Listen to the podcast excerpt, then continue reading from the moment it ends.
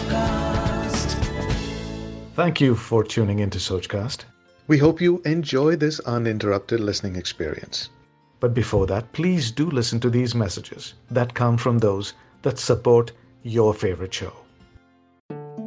कभी सोचा है आपने कि कहानियों से हमारा इतना लगाव क्यों होता है जो मुझे समझ में आता है वो ये कि हमारी खुद की लाइफ भी एक स्टोरी है एक पॉइंट पर शुरू होती है और एक पॉइंट पर द एंड भी होता है हम अपना किरदार बड़ी शिद्दत से निभाते हैं और हमारी ज़िंदगी की कहानी में बहुत सारे किरदार शामिल होते हैं। इसीलिए जब हम कोई भी कहानी सुनते हैं तो हम उसमें अपना कनेक्ट ढूँढने की कोशिश करते हैं। अपने जैसे लोग हमें अच्छे लगते हैं ना? और अपने से कुछ अलग भी अगर वो इंस्पायर करते हो, कुछ बेहतर देते हो तो। तो कुछ बेहतर मिले इसी इंटेंशन से अपनी ज़िंदगी के सफ़र में मैंने एक और सफ़र शुरू किया, जिसका नाम है कहानियों का सफ़र। कुछ ऐसी ही कहानियाँ, जिसमें हमसे मिलते जुलते किरदार हमें मिलेंगे। सोचकास्ट पर मेरे यानी अमित के साथ सुनिए कहानियों का सफ़र। Welcome back to the show नमस्कार, मेरा नाम है अमित वाधवा, कहानियों को आवाज़ देता हूँ। और जब मैं इतने फक्र से आपसे कहता हूँ कि मैं कहानियों को आवाज़ देता हूँ तो कहीं ना कहीं इसका क्रेडिट किसी को तो जाता है ना? तो वाकई में कहानियाँ पढ़ने का मुझे बड़ा शौक था और रेडियो में अच्छी खासी लाइफ भी चल रही थी। मगर एक दिन कुछ अचानक ऐसा हुआ कि मेरे पास एक कहानी आई और एक वो निवेदन तो नहीं था वो वो स्नेह भरा एक वो था कि करना ही है आपको। तो ऐसा करके मुझे एक बार एक कहानी आई और वो कहानी भेजने वाली जो शख्सियत थी आज हमारे साथ में हैं। जिनका नाम है अंजलि खेर जी जिनकी कहानियाँ आप मेरे YouTube चैनल पर भी सुनते हैं, पॉडकास्ट पर भी सुनते हैं, और उनकी भेजी हुई उस कहानी से ही तुम मेरे आसपास हो, यहीं कहीं आसपास हो। इस कहानी से हमने शुरुआत की थी। मुझे अप्रैल या मई 2017 का वो समय था जब अंजलि जी ने वो कहानी भेजी थी। मुझे बड़ा संकोच भी हुआ, लेकिन अगर सच कहूँ तो मुझमें आत्मबल या आत्मविश्वास भरने वाली अंजलि जी ही थी।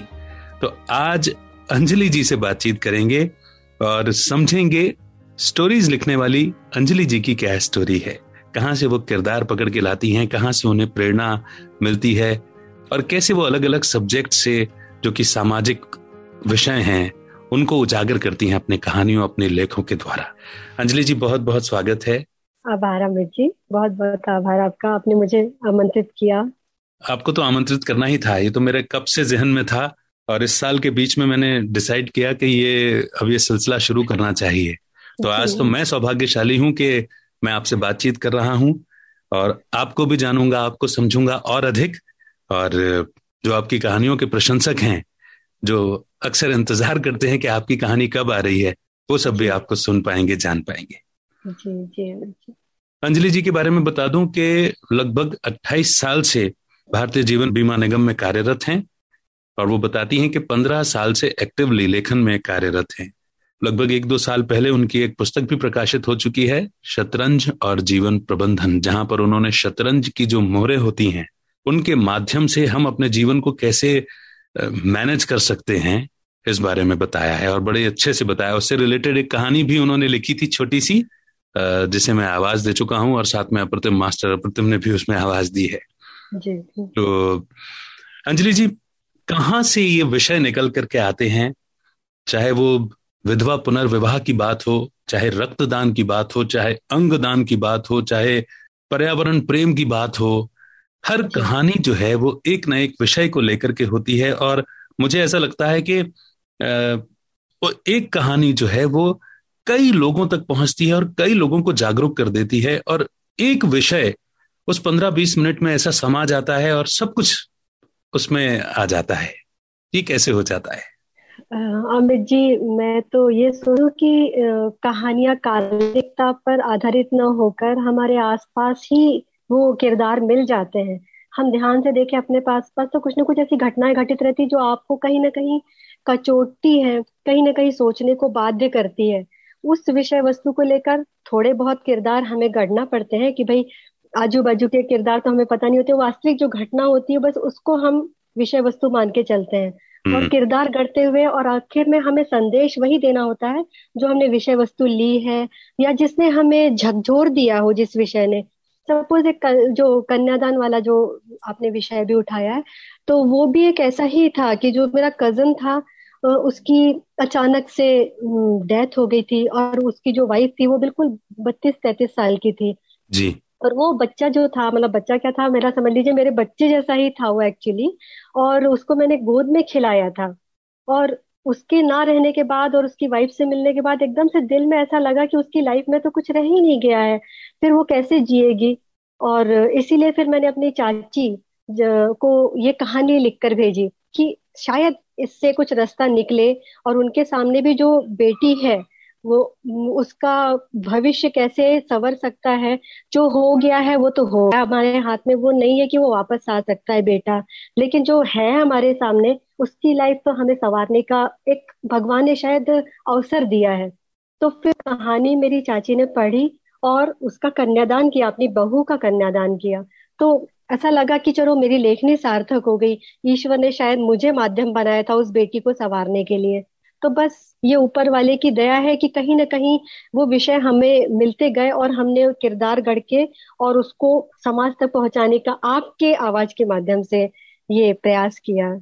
और लोगों ने इसको सही में सराहा है और कई लोग बोलते हैं, अमित जी, की ना ये कहानियाँ हैं, आप जो लिखते हो, वो दिल तक छू जाती है, दिल इसलिए छू जाती है क्योंकि ये किरदार हमारे आसपास है, कोई काल्पनिकता नहीं है इसमें। जो सच्चाई है, उसको ही हमने उजागर करने की कोशिश की है। और वो कहाँ सार्थक हुई है वो लोगों की प्रतिक्रिया मिलती है तो सच में दिल गदगद हो जाता है कि चलो हमने जो कोशिश की थी समाज के सामने ये चीज़ें रखने की वो उनके अंतस तक पहुँची है और ऐसी आवाज़ के माध्यम से पहुँची है जो आप है।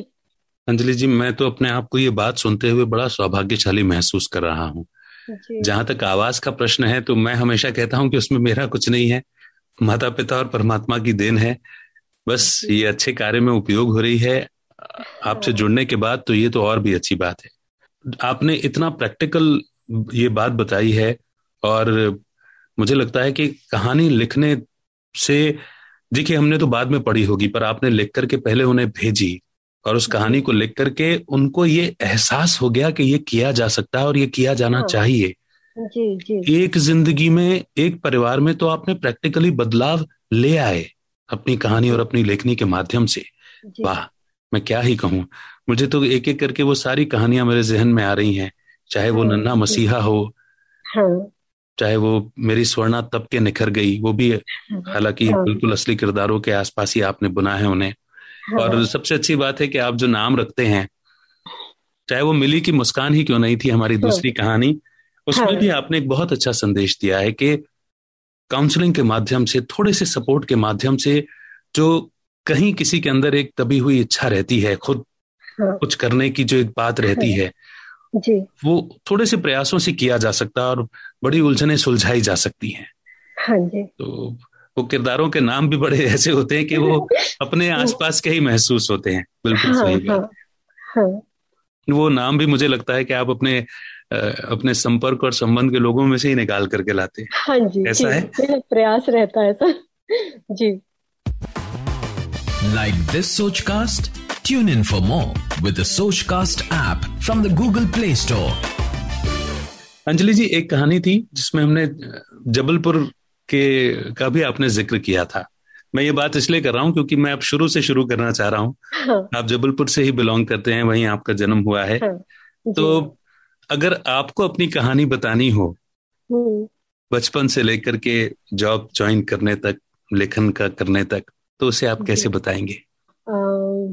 छोटे से मैं बताऊँ वैसे ऐसा कुछ था नहीं लिखने का बचपन से ही नहीं था ऐसा कुछ कि मुझे ऐसा लगा हो मैं मेरे में ये शायद गुण है ईश्वर ने दिया है ऐसा कुछ लगा नहीं मुझे। बस बेटी छोटी वाली होने के बाद मन में थोड़ी सी खलल सी लगती थी कि कुछ तो मिसिंग है। मेरी लाइफ का उद्देश्य शायद नहीं है, वो तो ठीक है, हमने परिवार की पूरी जिम्मेदारियाँ निभा रहे हैं, नौकरी भी अच्छे से कर रहे हैं और बच्चों को परवरिश भी बहुत अच्छे से देने की कोशिश की, लेकिन एक सूनापन सा लगता था कि ये नहीं, और भी कुछ चाहिए मुझे, और भी कुछ चाहिए। तो मैं अपनी फ्रेंड है कॉलेज की, उषा उससे मैं अक्सर कहती थी कि यार उषा, मैं खुश नहीं हूँ मतलब कुछ तो मेरे मेरे को मिसिंग लगता है। तो बोलती कि थोड़ा सा कुछ तो लिखने की कोशिश क्यों नहीं करती? मैंने कहा, मैं क्या लिखूं? मुझे तो आता ही नहीं है लिखना। क्योंकि ऐसा कुछ हुआ नहीं अमित जी, बहुत छोटी सी उम्र में ट्वेल्थ के बाद नाइनटीन ईयर्स की मैं थी तो मैंने नौकरी ज्वाइन कर ली। तो और उस समय ऐसा कुछ नहीं था कि अपने क्या हॉबीज हैं, हम क्या करना चाहते कोई प्लेटफॉर्म मिलने की भी कोई गुंजाइश नहीं थी, क्योंकि हमारी भी जो मिडिल क्लास वाली परवरिश थी, पापा बस ये चाहते थे कि बच्चे हमारे नौकरी पे लग जाए, क्योंकि उन्होंने अपने बचपन में बहुत कुछ, ऐसा कुछ खो दिया था, थोड़ा स्ट्रगल भी था उनके, जिम्मेदारियाँ भी बहुत सारी थी, परिवार बनने जैसे तो उनको लगा कि मैंने थोड़ी बहुत कमी झेली है जीवन में, वो मेरे बच्चे ना झेले तो वो, उन्होंने कोशिश की नौकरी लग जाए। तो नौकरी ईश्वर की दया से हम लोग को तो तीनों भाई बहनों को लग गई थी, लेकिन उसके बाद परिवार, छोटे नौकरी लगने के कारण क्या हुआ कि शादी भी जल्दी हो गई मेरी। फिर उसके बाद परिवार की जिम्मेदारियों में थोड़ा सा निकल के बाद लगता कि तो मेरे को होना चाहिए, जो मेरे जीवन का शायद बहुत अच्छा पार्ट है, वो खो रही हूँ मैं। तो मेरी फ्रेंड ने एक बार ऐसे ही बोला कि तू कॉलेज के लाइफ में तो इतना सारा चार पेज का लिखना रहता था तू चौदह पेज लिख लेती थी तो कितना घुमा फिरा के लिख लेती तेरे को नंबर भी अच्छे मिल जाते थे। मैंने कहा वो चीज़ एक अलग थी लेकिन मैं लिखूं क्या? मुझे तो कुछ आता नहीं है। फिर उसने बोला कि मेरा भाई है बड़ा वाला वो ना सारे मैगजीन्स में लिखता है और उसको बहुत सारे प्राइजेस मिलते हैं। तो हम्म। उनका जब उन्होंने मुझे दिखाया कि अंजलि देख इतना सारा प्राइज मिलता है इतना सा लिखा है उसने तो मैंने कहा कोशिश करने में क्या जाता है? मैंने पत्रिकाओं को पढ़ना शुरू कर दिया। और अमित जी एक बार कोइंसिडेंस ही कहिए कि मैं पहली बार जब लिखा था आ, महिला पत्रिकाओं में तो मुझे ढाई हज़ार का इतना बड़ा पैकेट जब मुझे प्राइज में मिला और फिर उसके बाद मेरा उत्साह बढ़ गया कि यार ठीक है थोड़ा सा मैगजीन को पढ़ना है और उसको बस संपादक के नाम एक लेटर लिखना है। फिर ये थोड़ा सा शुरू हुआ उसके बाद फिर दैनिक भास्कर में मातृ दिवस के ऊपर एक आर्टिकल मांगा था उन्होंने। और उसके बाद तो मतलब ना जो इतने सारे पूरे दैनिक भास्कर तो घर घर में जाता है और फिर उसके बाद मुझे इतने कॉम्प्लीमेंट मिले कि तुम तो कितना अच्छा लिख लेती हो कितना अच्छा लिख लेती हो अब इसको बंद मत करना। तो बस वो एक क्षण था पहला वाला कि भाई अब मेरे को लिखना है और फिर मैंने इसको जारी रखा। फिर उसके बाद एक और इंसिडेंट था कि हमारे LIC की एक मैगजीन होती है ऑल इंडिया लेवल की योगक्षेमम नाम है उसका। ये आती है मुंबई से। और उसमें क्या होता है अमित जी की पूरे ऑल ओवर इंडिया से खाली नौ लोगों के आर्टिकल का चयन किया जाता है। और वो पत्रिका जब भी, भी हर महीने आती है। और वो पत्रिका सामने जब भी आती थी तो मैं सोचती थी इसकी जगह मेरा एक अंजलि खेर का नाम एक आर्टिकल आ जाए बस उसके बाद भले ही कुछ ना हो। क्योंकि सपना था मेरा कि ये मैगजीन में छपना है अपने आप में एक बहुत बड़ा गौरव है मेरे लिए। तो मैंने उसको पढ़ना शुरू किया कि उसका क्या टेस्ट है, उसका क्या फ्लेवर होना चाहिए आर्टिकल का? फिर उस लेवल का लिखने के लिए मैंने अपने ऑफ़िस की सारी लाइब्रेरी छान मारी। पूरा पढ़ लेती थी मैं, सारे कोट्स लिख लेती थी, क्या कुछ टचिंग लग रहा है। और उसके बाद मैंने एक आर्टिकल लिखा, अमित जी, अप्रैल की बात है वो, मुझे लगता है बारह तेरह साल पहले की बात है। और मैंने पहली बार आर्टिकल भेज दिया, मैंने कहा, होगा चयन तो ठीक है, नहीं होगा तो फिर अपन नेक्स्ट टाइम फिर कोशिश करेंगे। फिर बाय द वे वहाँ के एडिटर का मुझे फ़ोन आया। कि हम्म। आपका एक आर्टिकल सिलेक्ट हो गया है तो मुझे लगा कि मैं शायद सपना देख रही हूँ। ऐसा तो मेरे साथ हो ही नहीं सकता कि मेरा आर्टिकल उस मैगजीन में फिर मैंने फिर से मोबाइल चेक किया कि मैंने सपना तो नहीं देखा था सच में उनका फ़ोन आया कि नहीं। फिर मेरे तो पैर शायद ज़मीन पर ही नहीं थे कि मुझे लगा कि यार वाह मेरी मेहनत सफल होगी मेरा सपना साकार हो गया। और वो दिन था और आज का दिन है तो ईश्वर मुझे नए नए विषय सुझाता रहता है और मैं कोशिश करती हूँ कि बहुत अच्छा लिखूं, बहुत अच्छा लिखूं, उसको पंद्रह बीस दिन मेहनत करती हूँ मैं। कि एक फ्रेंड है ऑफ़िस के ही कलीग है सीनियर है मुझसे तो मैं उनको कई बार पढ़वा दिया करती थी कि आप मुझे बताओ कि इसमें क्या कुछ कमी है, इसको क्या कुछ ऐसे शब्द होने चाहिए। तो बोले, अंजलि, तुम लिखो उसको, मैं तो अभी ये वाला ठीक कर देता हूँ। नेक्स्ट तुम लिखोगी ना तो उसको आठ दस दिन बाद फिर से पढ़ना। और फिर से उसको पढ़ना। तो तुम अभी लेखक हो, फिर उसके बाद उसका ना तुम आलोचनात्मक समीक्षा खुद करने लगी। तुमको लगेगा कि ये जो लिखा था, इसमें ऐसा नहीं, इसको ये चेंज करके बहुत अच्छा होगा। फिर पंद्रह दिन बाद देखोगे तुमको लगेगा और कुछ अच्छा हो सकता है इसकी जगह। और फिर मैंने उस आदत को आत्मसात करने की कोशिश की। और फिर अब मैं, मुझे लगता है कि हाँ जब तक मुझे संतुष्टि नहीं होती कि हाँ अब मुझे ठीक लग रहा है। एक भी शब्द इधर का उधर नहीं होना चाहिए। अब परफेक्ट है, फिर मैं उसको भेजती हूँ। तो मुझे संतुष्टि होती है कि हाँ मैंने उसको हंड्रेड परसेंट दिया अपना। बहुत मेहनत की अपने हिसाब से। और उसके बाद चयन हुआ तो ठीक है नहीं हुआ तो फिर कोई बात नहीं अपन दूसरा आर्टिकल लिखेंगे। ऐसे करके मैंने अपने आप को संवारने की कोशिश की है। नहीं बिल्कुल ठीक है अंजलि जी वो हाँ। आपने जो कुछ भी बताया उसमें बहुत कुछ सीखने लायक है। मैं सबसे बड़ी बात तो ये कहूँगा कि आपके अंदर विनम्रता बहुत है सीखने वाली बात बहुत है। इतने सालों से आप लिख रहे हैं मगर उसके बावजूद भी उसी विनम्रता से आप कई बार मुझसे भी कह लेते हैं, कोई विषय सुझा दीजिए इसके कैसे बेहतर किया जा सकता है? यही शब्द, इन्हीं शब्दों के साथ में आपकी हर रचना मेरे पास पहुँचती है। तो सृजन करना और अपने आप को ज़मीन पर भी बनाए रखना, उसी विनम्रता के साथ में, ये बहुत बड़ा गुण है, जो भी परिलक्षित होता है। फिर आपने पेरेंटिंग की बात की तो पेरेंटिंग के विषय में मैं मैं सच बोलता हूँ कि कई बार बातों बातों में आपसे बहुत अच्छी बातें सुनने, सीखने और समझने को मिलती हैं मैं अजय सर की बात करता हूँ आपके हस्बैंड हाँ। जो एक बार उनसे बात बातचीत हो रही थी क्योंकि आपका और उनका रेडियो स्टेशन पर आना हाँ। होता था तो मुलाकात और बातचीत होती रहती थी हाँ। तो अजय सर ने एक बार मुझे बताया था कि अब आज से करीब पाँच छह साल पहले की बात होगी क्योंकि.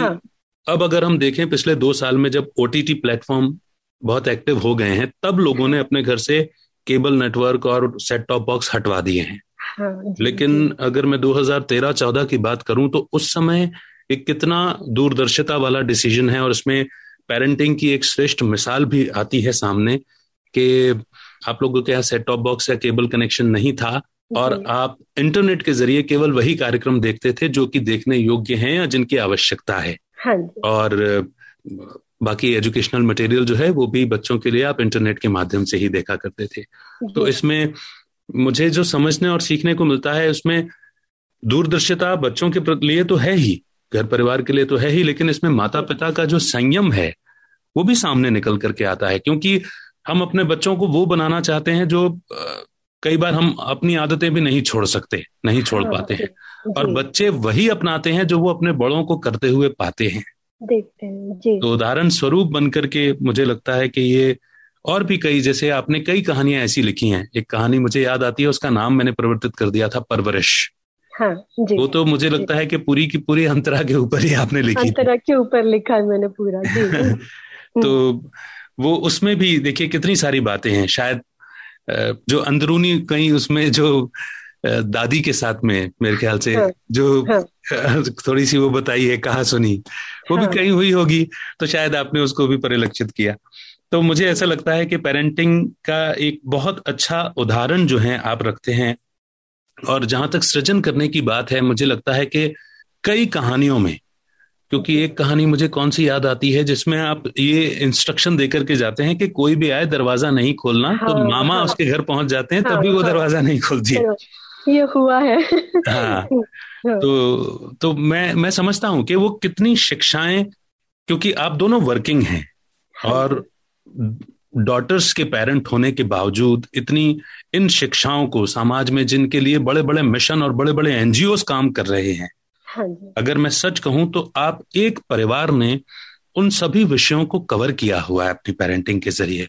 और सबसे अच्छी बात यह है कि कहीं ना कहीं कहानियों के माध्यम से वो सारी बातें जो हैं क्योंकि डायरेक्ट उसमें आप अपना नाम नहीं लेते देखिए ये भी विनम्रता है। आपने उन सभी शिक्षाओं को उन सारी जिसे जैसे कि आपने कहा भी सही कि कि सामाजिक विसंगतियों को आप उजागर करना चाहते हैं और समाज सुधार में महिला सशक्तिकरण ही आपका प्रमुख उद्देश्य है लिखने का। जी। तो वो सब भी वो एक एक तरह से एक सेवा ही हो रही है आपके साहित्य के माध्यम से आपके कहानी और लेखों के माध्यम से। तो मुझे ये वाकई में बहुत सीखने और समझने वाली बात लगती है। मैं चाहता हूँ कि अब इसी तरह के लेख और कहानियाँ लिखते रहें। अच्छा आपने लेख लिखना शुरू किए शुरुआत में जैसे अपने आपने कहा हाँ। कि अपनी कॉलेज फ्रेंड के साथ में आपने डिस्कशन किया और इस तरह हाँ। से धीरे धीरे आपने शुरू किया। कहानियाँ लिखना आपने कब से शुरू किया? अमित जी ये एक बहुत बड़ी बात है कि मैं ना आर्टिकल्स ही लिखती थी। हम्म। मेरे इसमें कहानी का कोई गुण ही नहीं था। वो एक पहले और एकमात्र आप ही शख्स हैं जिन्होंने मुझे बोला कि हाँ आपने कहानी लिखी और वो सही बहुत बढ़िया लिखी है वो उस समय की बात है जब बिग एफएम में कोई कॉन्टेस्ट आया था yes. नीलेश मिश्रा जी वाला yes. तो उसमें मैं क्या होता था कि ये सारे मुझे लगता है कनेक्टिंग डॉट्स टाइप के होते चले गए मेरे लाइफ में क्योंकि मैं जब यहाँ पे आई ना तो सतना से आने के बाद ये शहर मेरे लिए बहुत बड़ा था और मेरे लिए समय नहीं बचता था कोई भी चीज़ पढ़ने या कि हम एडजस्ट करें खुद को कि खुद के लिए समय निकालें। तो मैंने रेडियो सुनना शुरू किया यहाँ पे आने के बाद। सपना में तो ऐसा कुछ था ही नहीं स्टेशन वगैरह।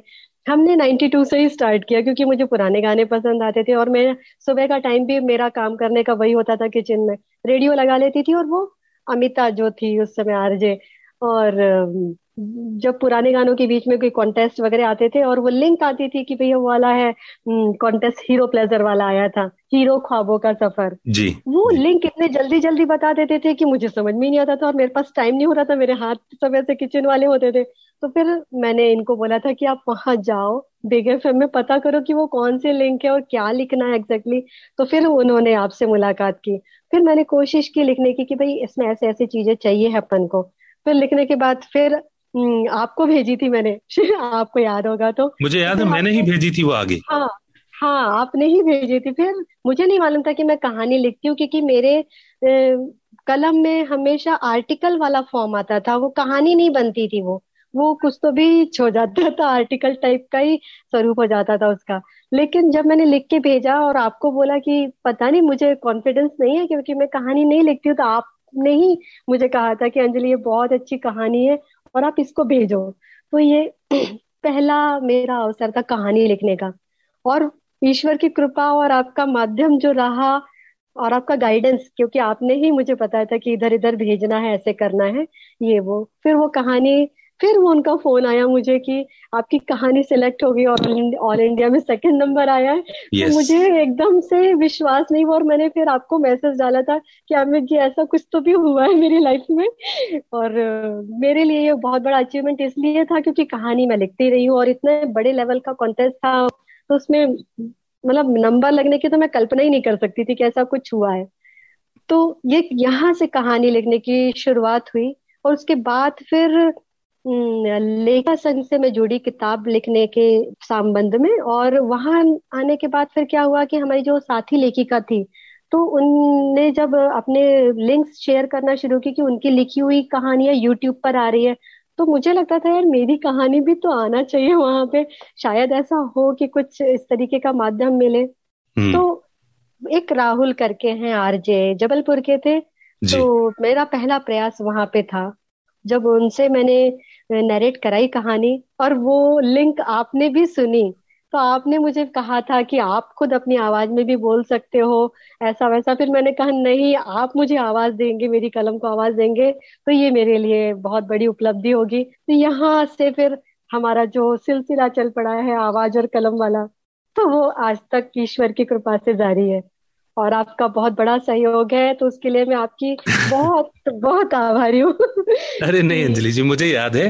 देखिए मुझे कुछ बातें याद हैं कुछ बिल्कुल याद नहीं है मैं आपको बताता हूँ। हाँ, कि अजय सर जब आए थे जब आपकी कहानी का हाँ। भेजने का वो था तब मेरा मेरा ये स्वार्थ था कि भोपाल स्टेशन और भोपाल शहर से भी किसी की कहानी जानी हाँ, चाहिए। हाँ, हाँ जी। तो। वो वो मुझे याद है कि मैंने वो ईमेल वगैरह निकाल करके क्योंकि वो एडवर्टीजमेंट हाँ, के फॉर्म में आता था बिल्कुल सही हाँ, कह रहे हैं। आप। कि वो इतनी हाँ, जल्दी बोल जाते थे कि समझ में नहीं आता था एड्रेस समझ में आता था जी।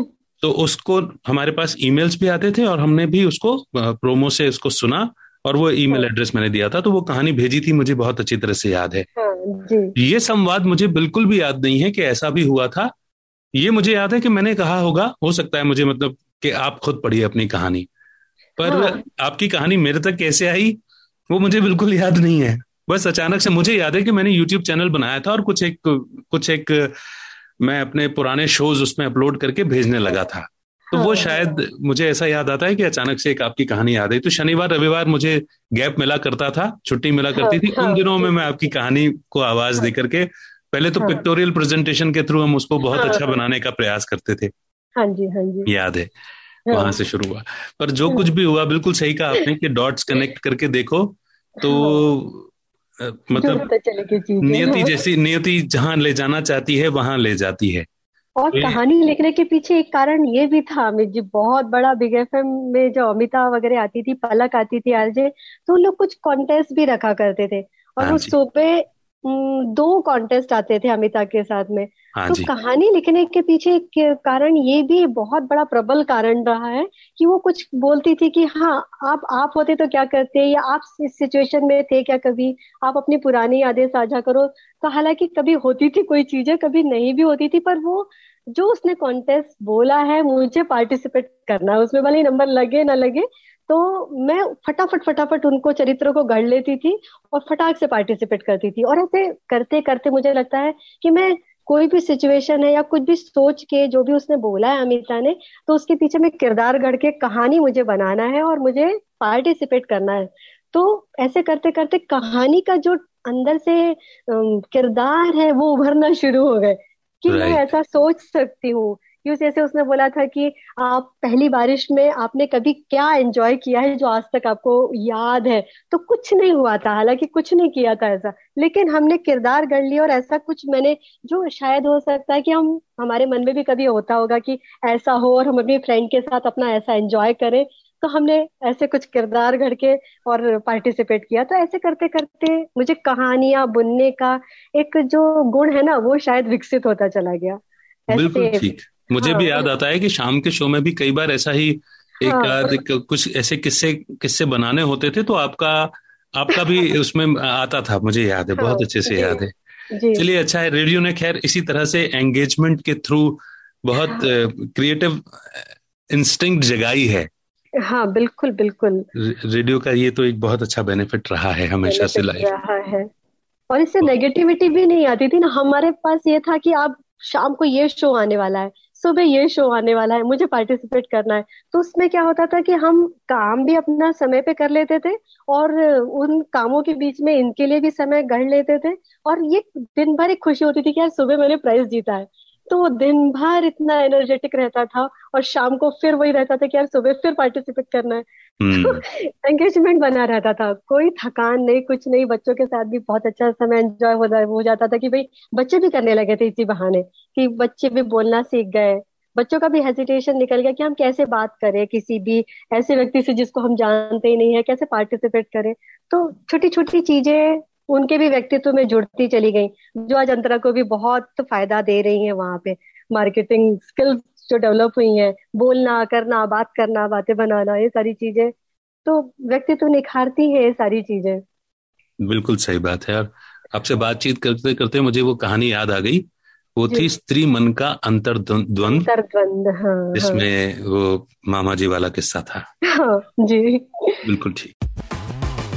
Like this Soch cast in for more with the Soch cast app from the Google Play Store अब मैं आपसे सवाल पूछूँगा अंजलि जी क्योंकि ऑफ़िस का भी काम आपका रहता है और ऑफ़िस के ऊपर भी ऑफ़िस के माहौल के ऊपर भी चाहे वो हाँ. टी टाइम स्टोरी सीरीज़ हो हाँ. या फिर कोरोना में भी आपने एक दो कहानियाँ लिखी थी हाँ. उसमें भी ऑफ़िस में भी आप कैसा डिसिप्लिन चाहते हैं क्या कहिए ऐसे लोगों को? उसमें भी ऑफ़िस का एक चित्रण दिखाया है छोटा सा कि ऑफ़िस हाँ. में कैसा माहौल होना चाहिए कैसा डिसिप्लिन हाँ. होना चाहिए। जी। तो क्योंकि ऑफ़िस में भी आप पूरी तन्मयता से और पूरी ईमानदारी से काम करते होंगे जिन जीवन मूल्यों को आप साथ में लेकर के चलते हैं हाँ, वो वहाँ पर भी दिखते होंगे तो वहाँ तो समय नहीं मिल सकता। फिर घर की भी अपनी जिम्मेदारियाँ हैं क्योंकि आप दोनों वर्किंग हैं इसके बावजूद हाँ, आप समय प्रबंधन हालाँकि मुझे मालूम है कि टीवी वगैरह में बहुत ज़्यादा इन्वॉल्वमेंट नहीं है लेकिन फिर भी मैं आपसे बहुत अच्छे तरीके से और डिटेल में समझना चाहूँगा। समय प्रबंधन आप कैसे कर लेते हैं? आपका समय प्रबंधन का फॉर्मूला क्या है? क्योंकि ये सब विचार करने के लिए सृजन करने के लिए लिखने के लिए उसको परिष्कृत करने के लिए आठ दस दिन बाद फिर से अपने ही लिखे हुए की आलोचना कर आलोचना हाँ। वो करने के लिए समय तो बहुत लगता है। तो वो समय आप कैसे मैनेज करते हैं? एक्चुअली अमित जी, ये बात तो सही है कि सच में ऐसा तो नहीं होता है कि अभी मैं फ्री बैठी हूँ, सब काम हो गया और लिखने बैठ जाऊँ। कहीं ना कहीं हमको बहुत मंथन करना होता है, बहुत मथ के कोई चीज़ जब निकलती है तभी वो ऐसा लगता है कि हाँ कहीं ना कहीं अपीलिंग होगी। तो उसके लिए घर की जिम्मेदारियों को भी हम ऐसा नहीं कर सकते कि किनारे कर दें। तो मेरा ये रहता है कि वीकेंड पे ही पूरे सप्ताह भर की प्लानिंग हो जानी चाहिए कि हमें क्या क्या बनाना है सप्ताह भर। अब तो कैसे बच्चे बड़े हो गए तो टिफ़िन की कोई वो नहीं है अदरवाइज़ छोटे थे। तो हमें टिफ़िन में भी क्या लेके जाना है सप्ताह भर के लिए? स्प्राउट्स रखने हैं, कल को सैंडविच रखनी है, परसों को ये करना है। तो ये मसाले बना के रखने तो वीकेंड पे पूरी प्लानिंग हो जानी चाहिए। सब्ज़ियाँ पूरी कट के यथावत फ्रिज में वो हो जानी चाहिए कि मंडे को ये बनेगा ट्यूसडे को ये बनेगा। तो हमें सोचने का कोई टाइम नहीं कि सुबह उठ के अब मुझे क्या बनाना है, ये नहीं। उठे हैं यहाँ पे सब्ज़ी फ्राई कर दी है, वहाँ पे दाल चढ़ा दी है, उसके बाद फ्रेश होने गए जब तक आप फ्रेश होके आते तब तक खाना रेडी है। और उसके बाद फिर टिफ़िन बना के बच्चों के इसमें डाल दिया। और उसके बाद बच्चों को बस स्टॉप पे छोड़ के सोचते गए कि मुझे आके क्या लिखना है।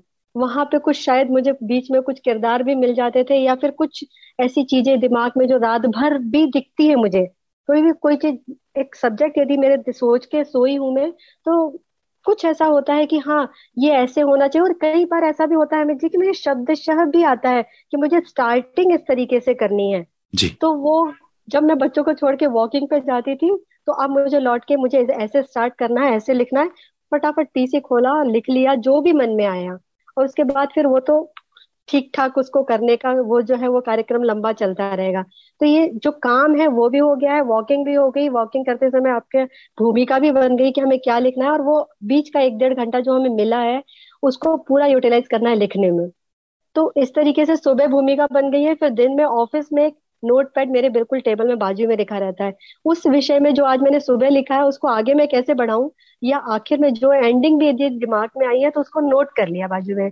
और उसके बाद जो भी आया, दिमाग में लिखते गया लिखते गया शाम को आने के बाद फिर खाना फटाफट बनाया और उसके बाद फिर अपने पीसी पे बैठ गए और वो जो लिखा हुआ है उसको फिर अपने पीसी में टाइप कर लिया। इस तरीके से मैनेज कर लेती हूँ मैं कि भाई दिमाग में विषय फुल टाइम रोटी भी बेल रहे हैं तो हमें दिमाग में चलता है कि आर्टिकल का क्या है, उसमें क्या अपन कर सकते हैं।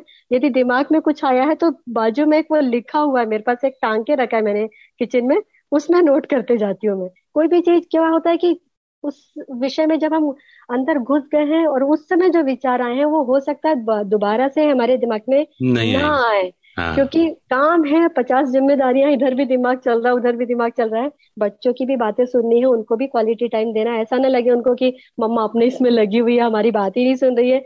आज यदि हम नहीं सुनेंगे तो कल को वो अपने दिल की बात बिल्कुल हमसे शेयर करना बंद कर देंगे। ये मुझे ऐसा लगता है कि माँ होने के नाते हमको पूरा सुनना है। भले ही वो काम की हो चाहे ना हो तो उससे हमारा भी जुड़ाव बना हुआ है। और मैं लिखती हूँ ना तो वो बच्चे भी अब मम्मा क्या लिखा है? अब आपने कहा कौन सी कहानी आई है? तो वो भी बराबर सुनते हैं। और इधर ऐसा नहीं होना चाहिए इधर ऐसा होना चाहिए। अब वो बच्चे इस लेवल के हो गए हैं कि मेरी बच्ची भी छोटी वाली है अंशिता उसको थोड़ा सा शौक है लिखने का। वो भी ब्लॉग्स राइटिंग वगैरह करती है बहुत अच्छे लिखती nice. है वो भी। तो वो भी मुझे बताती है कि मम्मा इस टाइप के आप विषय उठा सकती हो। इस विषय पे आप थोड़ा सा वो काम कर सकती हो। ऐसे भी हम लोगों के बीच में विचार मंथन चलता है। तो अब हम लोगों का बराबरी का हो गया है। पर पहले जो था इस तरीके से मैं मैनेज करती हूँ। आज भी यदि कम जिम्मेदारियाँ हैं, मेरी कि भाई खाना कम बनाना है, लेकिन ऐसा नहीं है। वो छह बजे डॉट मुझे किचन से बाहर आ जाना है सुबह। तो जो उसके पहले खाना बन जाना चाहिए किचन साफ़ हो जाना चाहिए, और उसके बाद फिर वो टाइम मेरा है। तो ऐसे मैनेज कर लेती हूँ मैं समय। बहुत सुंदर है। कितना डिसिप्लिन हाँ। रहने की ज़रूरत है। और मुझे वो बात आ, का प्रैक्टिकल एग्ज़ाम्पल यहाँ पर दिख रहा है। कहते हैं अपने लक्ष्य को इतना महान बना दो कि व्यर्थ के लिए समय ही ना बचे। समय ही ना बचे। बिल्कुल, बिल्कुल। बहुत अच्छी बात कही आपने जी। तो वो आप तो प्रैक्टिकल जी रहे हैं उस बात को मैं तो कह रहा हूँ। क्योंकि देखिए मैं आपको कैसे जानता हूँ? हमारी इतनी बातचीत तो नहीं होती लेकिन मैं कहानियों के माध्यम से आप जो रखते हैं बातचीत वो भी हाँ। क्या दिन थे? मैं अपने हाँ। पारिवारिक सामंजस्य का जो एक छोटा सा चित्र दिखाया जी जी जी। कि कैसे हस्बैंड और वाइफ और बच्चे मिलकर के किचन के काम छोटे छोटे हाँ। काम आपस में एक दूसरे की मदद कर सकते हैं वो परिलक्षित होता है। और वो कहानियों के माध्यम से नज़र में आ जाता है मुझे समझ में आ जाता है। तो मैंने कहा अंजलि जी अच्छा ये डिसिप्लिन है ये वाली वैल्यूज़ है ये ऐसा है। बहुत अच्छा लग रहा है अंजलि जी सुनकर के कि आपने ओरिएंटेशन ही वैसा बना लिया है हाँ. कि जब और ये मुझे ये बात भी बहुत अच्छी लगी कि जहाँ पर आप काम करते हैं वहीं पर आपने एक नोट पैड रखा हुआ है हाँ. जैसे किचन में है वहाँ पर कोई बात आ गई तो वहीं हाँ. पर नोट कर लिया आपने हाँ, जी या ऑफ़िस में भी आपने एक अलग से पैड रख लिया और क्योंकि हाँ. वो क्योंकि जो विचार प्रवाह उस समय आ गया वो दोबारा शायद नहीं आएगा नहीं, नहीं आता है वो नहीं आता क्योंकि क्रिएटिविटी में ये ये चैलेंज आ जाता है कई बार हाँ, ये बहुत अच्छी बात है कि आप इस तरीके से युक्ति युक्त तरीके से जो है आप अपने सृजन के कार्य को अंजाम दे रहे हैं। एक सवाल मेरे मन में आता है अंजलि जी। इतनी अच्छी विचारधारा को इस तरीके से प्रैक्टिकल रूप में लाना इतना आसान नहीं होता। दो सवाल हैं। पहला सवाल तो ये कि पेरेंटिंग की ये जो अच्छी बातें हैं जो परवरिश कहानी में भी आपने दिखाया कि जब टीनेजर्स बच्चे हो जाते हैं कॉलेज जाने लगते हैं तो काउंसलर की मदद से भी आपने उसमें एक छोटे से बहुत अच्छी बात कही कि उनको सुनना चाहिए उनके उनके व्यवहार में जो बदलाव आता है उसको आपको थोड़ा सा समाना भी पड़ेगा सुनना भी पड़ेगा। वो सारी बातें कही। तो पहली बात तो ये पहला सवाल तो ये कि पेरेंटिंग की ये जो वैल्यूज़ हैं ये इतने क्लैरिटी के साथ में आपको कैसे पता है? जी इसके पीछे भी एक बात है कि हम लोग जब ऑफ़िस में सभी एक एज वाले हैं, सबके बच्चे लगभग एक ही एज वाले हैं। तो सबको कुछ न कुछ फेस करते देखती हूँ। कभी जब मेरे बच्चे छोटे थे तो जिनके बच्चे बड़े थे, उनको भी मैंने सुना है कि भाई इस टाइप की प्रॉब्लम्स आती हैं। और ये जमाना हमारा अपना अलग था कि आज भी हम अपने मम्मी पापा के सामने तेज आवाज़ में कभी भी नहीं बोल सकते और या हमको नहीं भी पसंद है तो भी हम ऐसा नहीं बोलेंगे।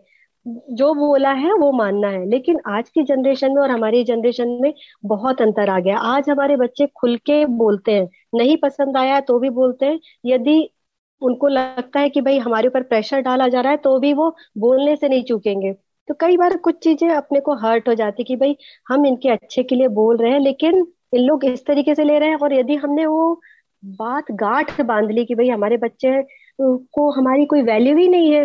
तो हमारे बीच में जो कम्युनिकेशन गैप आ जाएगा, वो हमें दिलों, हमारे दिलों को बहुत दूर कर देगा। और फिर एक बार यदि खटास आई ना तो वो जुड़ना बहुत मुश्किल हो जाता है, ऐसा मैं सोचती हूँ। तो इसीलिए मैंने सोचा कि क्यों ना भाई ऐसा करें हम कि वो खुल के हमारी बात अपनी बात बोले, लेकिन हमारी बात भी सुने। उसका भी एक थोड़ा सा वो रहे कि भाई हाँ मम्मी पापा को भी सुने फिर उसके बाद हम बीच का कोई रास्ता निकालेंगे यदि कुछ ऐसी प्रॉब्लम आती है। तो हमने बड़ों को मतलब हमारे बच्चों से बड़े वाले जो थे हमारे ऑफ़िस के कलीग्स उनके बच्चों की जो प्रॉब्लम सुनी तो हमें लगा कि भाई हमें इस चीज़ से बचने के लिए अभी से ही कुछ स्टेप्स लेनी पड़ेंगे। और हम्म। क्यों ना हम इस तरीके से अपने बच्चों की परवरिश करें कि बच्चों को ये ना लगे कि हमारे मम्मी पापा थोप रहे हैं। बल्कि उस चीज़ को समझने की कोशिश करें कि ये जो भी रास्ता बता रहे हैं या जो भी कम ज़्यादा हो रही है उनकी आदतों में जो बदलाव हो रहे हैं, उनको समझने के लिए जो मम्मी पापा हिदायतें दे रहे हैं तो वो उनके भले के लिए है। तो हमने शुरू से ही कुछ भी कुछ भी अपनी भी बातें उनके साथ शेयर करनी पर मतलब अच्छा समझा कि भाई उनको हम बताएँ। वो हमसे जुड़े कि हाँ मम्मी पापा भी तो अपनी बताते हैं सारी चीज़ें, हम भी बताएँ। तो उससे क्या होता था कि उनके अंदर जो द्वंद्व चल रहा है, वो हमें पता पड़ता रहा। और फिर समय रहते यदि हमें लगा कि हमें कोई स्टेप्स लेनी है कि भाई ज़्यादा बात बिगड़े नहीं तो पहले से ही हम इस तरीके से उनकी परवरिश करें, उनको सुने, उनको थोड़ा सा पॉलिश करना शुरू करें। तो फिर ऐसी बातें हम करते चले गए और आज स्थिति ये है कि कुछ भी कम ज़्यादा होता है। मैं बच्चों को बोलती हूँ कि गलती इंसान से ही होती है। हमसे भी हुई होंगी कभी। लेकिन ये मत सोचना कि गलती हुई है तो मम्मी पापा डांटेंगे या इंसल्ट करेंगे या कुछ इस तरीके का करेंगे कि उनको हर्ट हो। उनको ये मालूम होना चाहिए कि गलती भी हुई है मम्मी पापा को बता दिया है तो स्वागत करेंगे और उसका कुछ रास्ता निकलेगा। ऐसा नहीं होगा कि भाई एकदम से हम दरकिनार कर दिए जाएँगे। तो हमने कोशिश ऐसी करी उनकी परवरिश करने की, और आज वहाँ बैठी हुई वो पल पल पल पल की खबर मुझे देती रहती है। मम्मा, आज इस फ्रेंड के साथ हम इधर जा रहे हैं, मम्मा इस फ्रेंड के साथ उधर जा रहे हैं। अभी निकले हैं, अभी मेरा मोबाइल बैटरी डाउन हो गई है। आप ऐसी चिंता मत करना। मतलब इतनी छोटी छोटी सी बातें भी यदि बच्चा हमारा तेईस चौबीस साल का बता रहा है और पलकों से दूर है, कोई ज़रूरी नहीं है कि वो बताए वो सही चीज़ें है मुझे। कोई ज़रूरी नहीं, कुछ भी कर सकती है वहाँ जाके तो हम नहीं जानते वहाँ पे क्या चल रहा है। लेकिन यह है कि इतना मुझे कॉन्फिडेंस है कि मम्मा ऑफ़िस से निकल गई हूँ। अभी बीस मिनट बाद पहुँच जाऊँगी। रूम पे पहुँच के फ़ोन कर रही है। तो ये मेरे लिए, मुझे लगता है कि मेरी परवरिश सफल हो गई है कि जो मैं चाह रही थी, वो बच्चा है, वो समझने लगा है और ज़िम्मेदारी भी अपनी निभा रहा है कि हाँ भैया, मम्मा है, मम्मा चिंता करेगी वहाँ पे अकेले और इस तरीके से को भी सेफ़ रखे और मम्मा को भी टेंशन ना दे। तो ये मैंने कोशिश की है। बिल्कुल सही बात है और जो सोर्स आपने बताया कि जहाँ सही बात है आप एक हम उम्र जो है ऑफ़िस में कई बार हाँ. क्योंकि ये सारी चर्चाएँ हो ही जाती हैं होती है लेकिन, हाँ. लेकिन अच्छी बात यह है कि आपने उस दर से भी पॉजिटिव ही उठाया और जो पहले से जो स्टेप्स ले लेने चाहिए वो स्टेप्स भी समय से ले लेना पर इसमें सबसे बड़ी बात मैं समझता हूँ अंजलि जी के संयम की है समझदारी की है और एग्जीक्यूशन की है हाँ। क्योंकि चाहते तो सब हैं ये सब करना बिल्कुल बिल्कुल। कौन नहीं चाहेगा कि अपना हाँ, बच्चा ऐसा रहे? चाहते तो सभी हैं कि लेकिन उसको उस एग्जीक्यूशन के लेवल पर लेकर के आना प्रैक्टिकली लेकर के आना आपने इसको अंजाम दिया है। यहाँ पर एक थोड़ा सा मैं और आ, मैं और थोड़ा इसको गहराई से जानना चाह रहा हूँ समझना चाह रहा हूँ इसीलिए मैं आपसे सब सवाल पूछूँगा कि जब ये सारी बातें होती हैं क्योंकि आप दोनों हस्बैंड वाइफ भी वर्किंग हैं तो अजय सर के साथ में क्योंकि आपको टाइम ही नहीं मिलता आपके पास तो बस ले दे करके थोड़ा सा रविवार है। कुछ हाँ। गिने चुने घंटे हैं क्योंकि रविवार को भी बहुत सारी घर की भी दूसरी भी चीज़ें होती है करने हाँ, के लिए। हाँ, पर मैंने आप दोनों के अंदर भी एक अच्छा बहुत अच्छा सामंजस्य देखा और इन सारी चीज़ों के प्रति म्यूचुअल अंडरस्टैंडिंग देखी। क्योंकि आपने पेरेंटिंग के बहुत अच्छे प्रिंसिपल अप्लाई किए हैं इसीलिए वो म्यूचुअल अंडरस्टैंडिंग इस एज में भी चाहे वो टीन एज रही हो चाहे वो आज हाँ। बच्चे थोड़े से बड़े हो गए हो तब भी आप एक फ्रेंडशिप एक बहुत ही फ्रेंडली बिहेवियर के तरह फ्रेंडली बिहेवियर के थ्रू ही एक दूसरे से इंटरेक्ट कर रहे हैं हाँ और ट्रांसपेरेंट हैं अपने अपने चैलेंजेस को या अपने अपने अचीवमेंट्स को लेकर के। मगर यही ट्रांसपेरेंसी जो है क्योंकि कई बार होता है ना कि आज के युग में मनभेद मतभेद भी बहुत हो जाते हैं हाँ, हाँ। लेकिन उस म्यूचुअल अंडरस्टैंडिंग को आप लोग कैसे उसको मैनेज करते हैं? कैसे एक दूसरे को समझते हैं एक दूसरे को? क्योंकि समय भी कम मिल पाता है आप दोनों को। जी तो आप हस्बैंड और वाइफ की बात कर रहे हैं? जी। हाँ।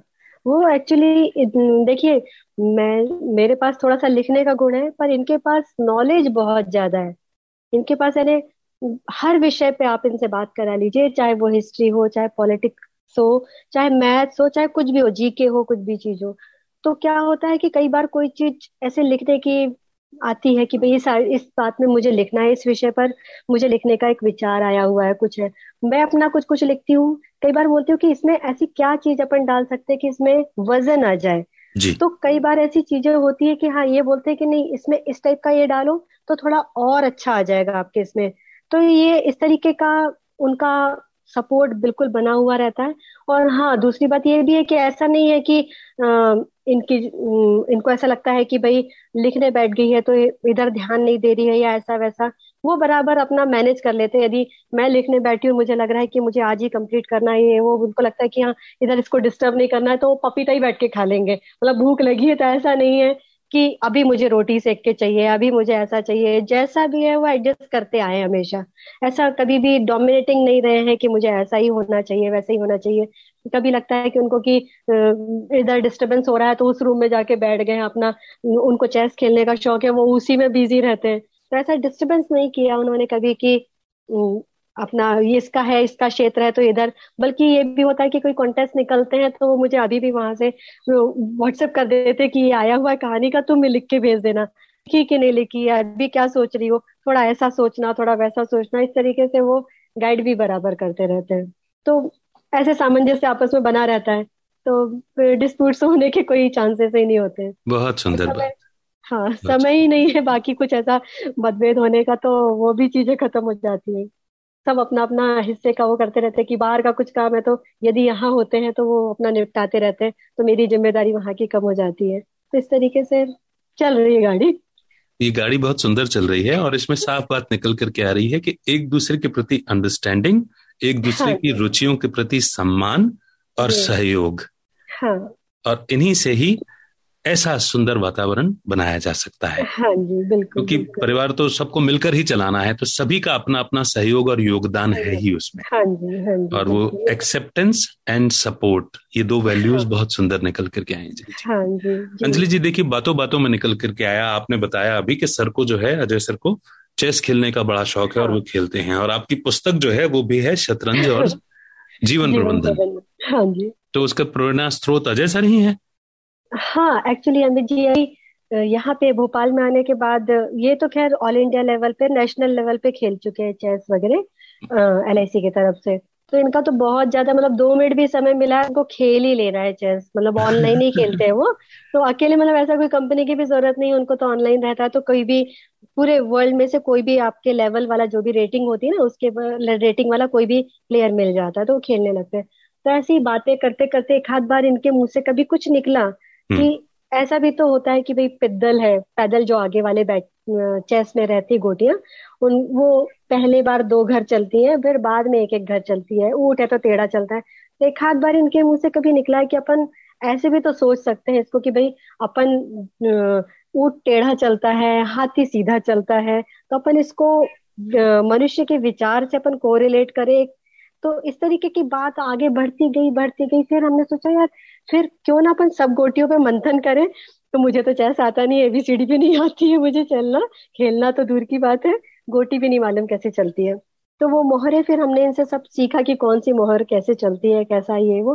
फिर हमने एक मंथन करना शुरू किया कि भाई इनके वाक्य पे मैंने वो किया कि भाई पैदल ऐसे चलती है तो अब अपन सारी गोटियों पर क्यों ना अपन मंथन करें कि भाई ऐसा भी हो सकता है, ऐसी सोच होती है इंसान की। फिर ऐसे करते करते दो तीन साल सारी चीज़ों को हमने इकट्ठा किया कि हाँ ऐसा टेढ़ा भी मनुष्य होता है, ऐसा सीधा सोचने वाला भी, फिर गलत रास्ते पे चलने वाला भी, फिर अपन कई बार अपने लक्ष्य को लेके चलते तो अपन ऊँची छलांग लगाते हैं, लेकिन फिर बाद में लगता है कि यार टफ हो गया है अपन बैक ले लेते हैं, लेकिन पैदल जो है, जो मोहरे हैं आगे वाली, वो पीछे नहीं आती कभी भी। एक बार आप बढ़ गए तो बढ़ गए। तो फिर हमने इनसे मंथन करते हुए फिर ऐसे लोगों की कहानियाँ इकट्ठा करना शुरू की, जो सही में जिन्होंने अपने विजय प्राप्त की अपने विल पावर से और जुनून से। उनको सबको इकट्ठा करने की कोशिश की और आपके पास तो किताब है भी, आपने मंथन भी किया उस पर तो ऐसे करके सृजन हो गया। और वही वो बात होती है ना कि भाई अपन कुछ लिखने जाते हैं तो कहीं ना कहीं हमारे आसपास ही कोई चीज़ घटना घटित हुई है या कहीं ना कहीं किरदारों का सृजन हुआ। तो वो बात जो इन्होंने रखी थी अजय जी ने कि हाँ ये अपन ऐसे सोच सकते हैं तो अपन क्यों ना इसको आगे बढ़ाए। तो शायद पुस्तक रचना मेरे इसमें लिखा हुआ था। भाग्य में कि हाँ मेरा भी एक कभी सपना था कि किताब निकले शायद ऐसी इधर तक अपन इस ऊंचाई को छू ले इस सरस्वती की कृपा बनी रही तो। तो वो एक स्टार्टिंग पॉइंट ये था वो। बिल्कुल नहीं पुस्तक तो वो वो तो बहुत अच्छी पुस्तक है ही और इतने सुंदर हाँ। संयोग से और आप दोनों के सहयोग से वो निकल करके आई ये तो बहुत अच्छी हाँ। बात है। जी। मैं तो गुजारिश करूँगा कि जो भी इसे देख सुन रहे हैं वो उस पुस्तक को ज़रूर पढ़ें क्योंकि हाँ। वाकई में आपको जीवन की सफलता की ओर ले जाने वाली पुस्तक है वो इतना आपको जोश उमंग उत्साह से और मार्गदर्शन से भरपूर करती है हाँ बल्कि मैं चाहूँगा कि आपने जो लेख लिखे हैं क्योंकि मेरे तक तो कुछ कहानियाँ ही पहुँचती हैं हालाँकि हाँ। उसमें सामाजिक विषय ही रहते हैं और उस विषय पर एक बहुत सुंदर किरदारों के थ्रू हम एक बहुत सुंदर क्लाइमेक्स और हाँ। सबक तक भी पहुँच जाते हैं हाँ। पर मैं समझता हूँ कि आपने जो लेख लिखे होंगे जिन विषयों पर इन्हीं सभी विषयों पर वो तो कितने न मूल्यवान होंगे मैं तो चाहूँगा कि उन सभी आर्टिकल्स का संकलन भी जो है हाँ, वो भी आप ज़रूर प्रकाशित कराएँ क्योंकि वो बहुत बहुत बहुत मूल्यवान होगा। अलग अलग पत्र पत्रिकाओं में तो प्रकाशित हुआ ही है वहाँ तक तो पहुँचा ही है। लेकिन हाँ। अगर एक पुस्तक के रूप में आप उसे प्रकाशित कराते हैं तो मैं तो सबसे पहले उसे लेने के लिए तैयार हूँ। जी जी ये भी बहुत अच्छा सजेशन है। बिल्कुल वो आपको करना ही चाहिए मैं तो ये कहूँगा। जी जी। Like this Sochcast? Tune in for more with the Sochcast app from the Google Play Store. Anjali जी सबसे अच्छी कहानी है सबसे मैं कहानी की बात करता हूँ अभी है ना लेखों पर नहीं जाऊँगा क्योंकि मुझे मालूम ही नहीं है क्योंकि चलिए ये सवाल बाद में रखता हूँ पहले मैं आपसे पूछता हूँ मेरे पापा मेरे आदर्श जिसको अंगदान के ऊपर आपने लिखा है उस कहानी को आपने हाँ। खुद भी ऑर्गन डोनेशन का फॉर्म भरा हुआ है और आप प्रतिबद्ध हैं उसके प्रति तो इस कहानी की प्रेरणा का स्रोत या ये कैसे शुरू हुआ? ये एक्चुअली अमित जी ना बहुत छोटी थी मैं समझ लीजिए बहुत पुरानी बात है। मुझे ऐसा लगता था कि ऑर्गन डोनेशन सबने करना चाहिए। और मैं मैं भी करना चाह रही थी मैं पढ़ती भी थी बहुत सारे आर्टिकल्स पढ़ने का भी शौक था कि इसने नेत्र दान किए हैं इसी ने किडनी दान किया है इसने ये। तो मुझे प्रोसेस समझ में नहीं आती थी कि एग्जैक्टली exactly मुझे करना क्या चाहिए दान करने के लिए क्या करें। तो कैसे अपन इनिशिएटिव लें? तो दिमाग में तो था ये सारी चीज़ें, बहुत बचपन से थी, लेकिन वो जहन में सुप्त हो गई। फिर उसके बाद क्या हुआ कि एक आध बार किसी पत्रिका में या पेपर में न्यूज़ पेपर में ही मैंने शायद पढ़ा कि ऐसा कुछ हुआ था, जो हमने कहानी में जो लिया है ना विषय वस्तु कि उसके पापा ने हृदय दान कर दिया था। और हम्म। उसके जो जिन, जिनको हृदय दान किया था उन्होंने उनका उसका कन्यादान किया। ये वास्तविक घटना है। हमारे भारत की नहीं है फॉरेन की है घटना। ये पेपर okay. में मैंने कहीं पढ़ा। तो फिर मैंने कहा यार ऐसा भी होता है और ऐसा हो सकता है। मतलब टचिंग लगी मुझे वो स्टोरी तो फिर मैंने किरदार गढ़ना तो शुरू किया लेकिन मैंने सोचा कि भाई अंगदान की प्रोसेस क्या है? एग्जैक्टली exactly हमें करना क्या चाहिए? तो फिर मैंने नेट पे सर्च किया। फिर मुझे लगा कि हाँ यहाँ से हमको रास्ता मिल सकता है कि हम एग्जैक्टली exactly क्या करें। तो फिर मैंने काफ़ी सारी चीज़ें ढूंढी। उसमें नोटो भी था जहाँ से मैंने किया दिल्ली से। जी. तो वो है। और भी कई एनजीओ वगैरह है वो सब करते हैं। तो मैंने नोटो पे जो टोल फ्री नंबर भी अपन ने कहानी में लास्ट में दिया हुआ है उस पर मैंने बात की। उन्होंने मुझे पूरी बातें समझाई कि ऐसा ऐसा। बहुत अच्छे से समझाया उन्होंने। फिर मैंने पहले फॉर्म भरा उसके बाद कहानी लिखी। हम तो करें, पहले उसके बाद हम दूसरों को ये सारी समझाइश दें। और बट नेचुरली कि भाई हम जलने के, हमारा तो राख में मिलना है शरीर तो कोई मतलब का नहीं। यदि हम ज़िंदगी भर तो सच में हम कुछ नहीं कर पा रहे, हम बहुत कुछ सोचते हैं कि भाई ऐसे बच्चों के लिए कुछ करें, इसके लिए कुछ करे, उसके लिए कुछ करे। हम अपनी उलझनों में सही में उलझे हुए हैं कि भाई आज अभी भी बैठे तो मजेहन में कहीं अन्न की बात है, कहीं हस्बैंड की बात आती है, फिर लगता है छोटे, उसको फ्यूचर में बनना है तो उसके लिए मैं क्या करूँ?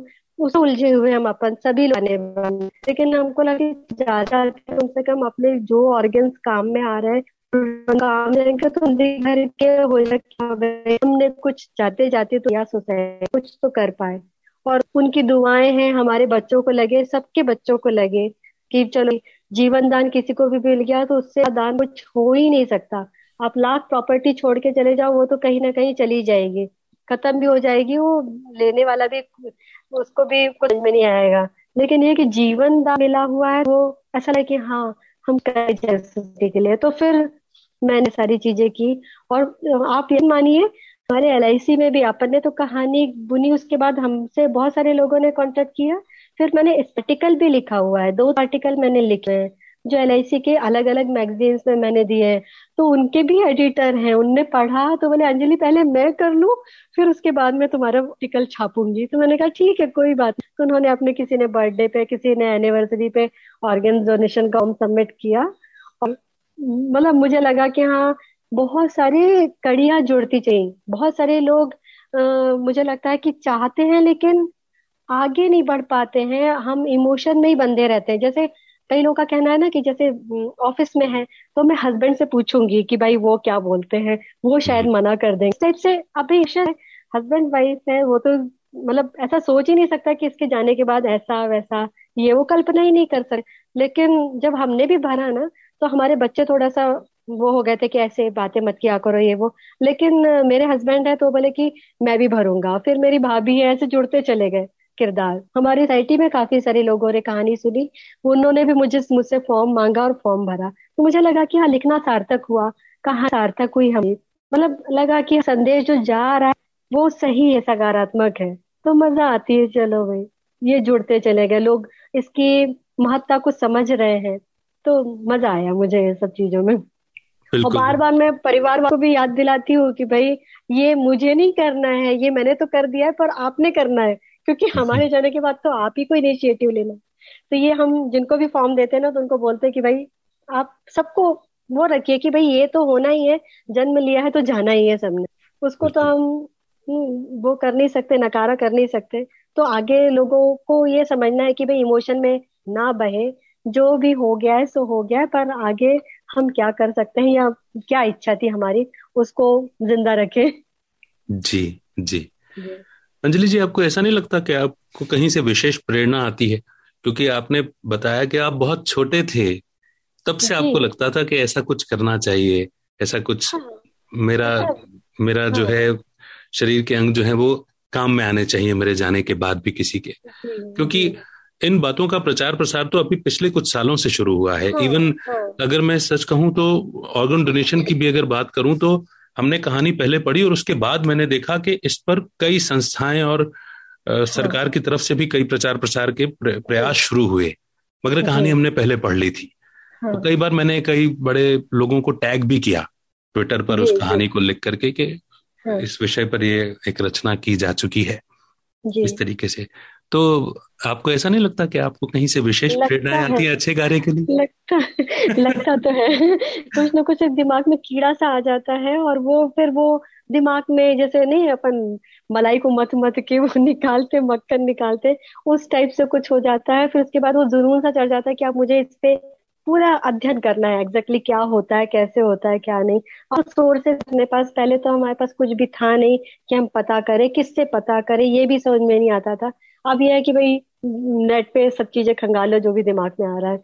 और तह तक चले जाओ, बात भी हेजिटेशन भी होती थी कि बात नहीं कर पाते थे, कैसे बात करें, कैसे बात रखे, कैसे समझे। तो वो चीज़ें खत्म हो गई। है अब तो ये है कि हमें करना है या लिखना है या कुछ पाना है तो उसके लिए हम जुनून चढ़ जाता है कि हाँ हमें पता करना है कुछ भी करना है। बहुत तो और सोर्सेस भी हैं अपने पास एक क्लिक में। हाँ हाँ बिल्कुल सच बात है। नहीं बहुत अच्छी बात है। अंजलि जी अभी भी मैं कई बार देखता रहता हूँ आपका भाग लेना कई सारी प्रतियोगिताओं में कई जगह ये तो चलता ही है मगर कई सारे पुरस्कार भी आपको प्राप्त हुए हैं। और वो मुझे आज बातचीत में मालूम हुआ कि साल काफ़ी साल 2012 से आप लिख रहे हैं और वहीं से सिलसिला शुरू हो गया था। मगर कुछ समय पहले मैंने देखा था कि राजस्थान के कलेक्टर साहब ने भी कुछ एक विशेष कुछ वो किया था। वो क्या घटना थी? वो एक्चुअली अमित जी वो कलेक्टर साहब हैं नेगी जी हैं। तो हम्म। वो ना पत्र लेखन की विधा को वापस से जीवित करने के लिए प्रतिबद्ध टाइप के हो गए हैं और उन्होंने ऐसी ही मुहिम चलाई है जैसे अपनी किताब अपनी प्रकाशित थी 2017 में। उसके बाद हम बहुत सारे साहित्यिक समूहों से जुड़ गए। और कोइंसिडेंसली वो शब्द निष्ठा वाली जो समूह है उससे हम जुड़े। उसके बाद उन्होंने पाती लेखन करके एक ग्रुप बना लिया जो पाती लेखन वाले कॉन्टेस्ट आयोजित करते थे। माँ का पत्र बेटी का नाम पिता का पत्र पुत्र के नाम शिष्य का पत्र गुरु के नाम। इस तरीके से उन्होंने लगातार मुहिम चली और पहला वाला तो हमसे छूट गया क्योंकि हमने ग्रुप ही ज्वाइन नहीं किया था, जो भी था। उसके बाद जो भी पत्र लेखन की प्रतियोगिताएँ आयोजित हुई, वो कुछ कंडीशन दे देते थे कि अपने को ये ये भाव होने चाहिए।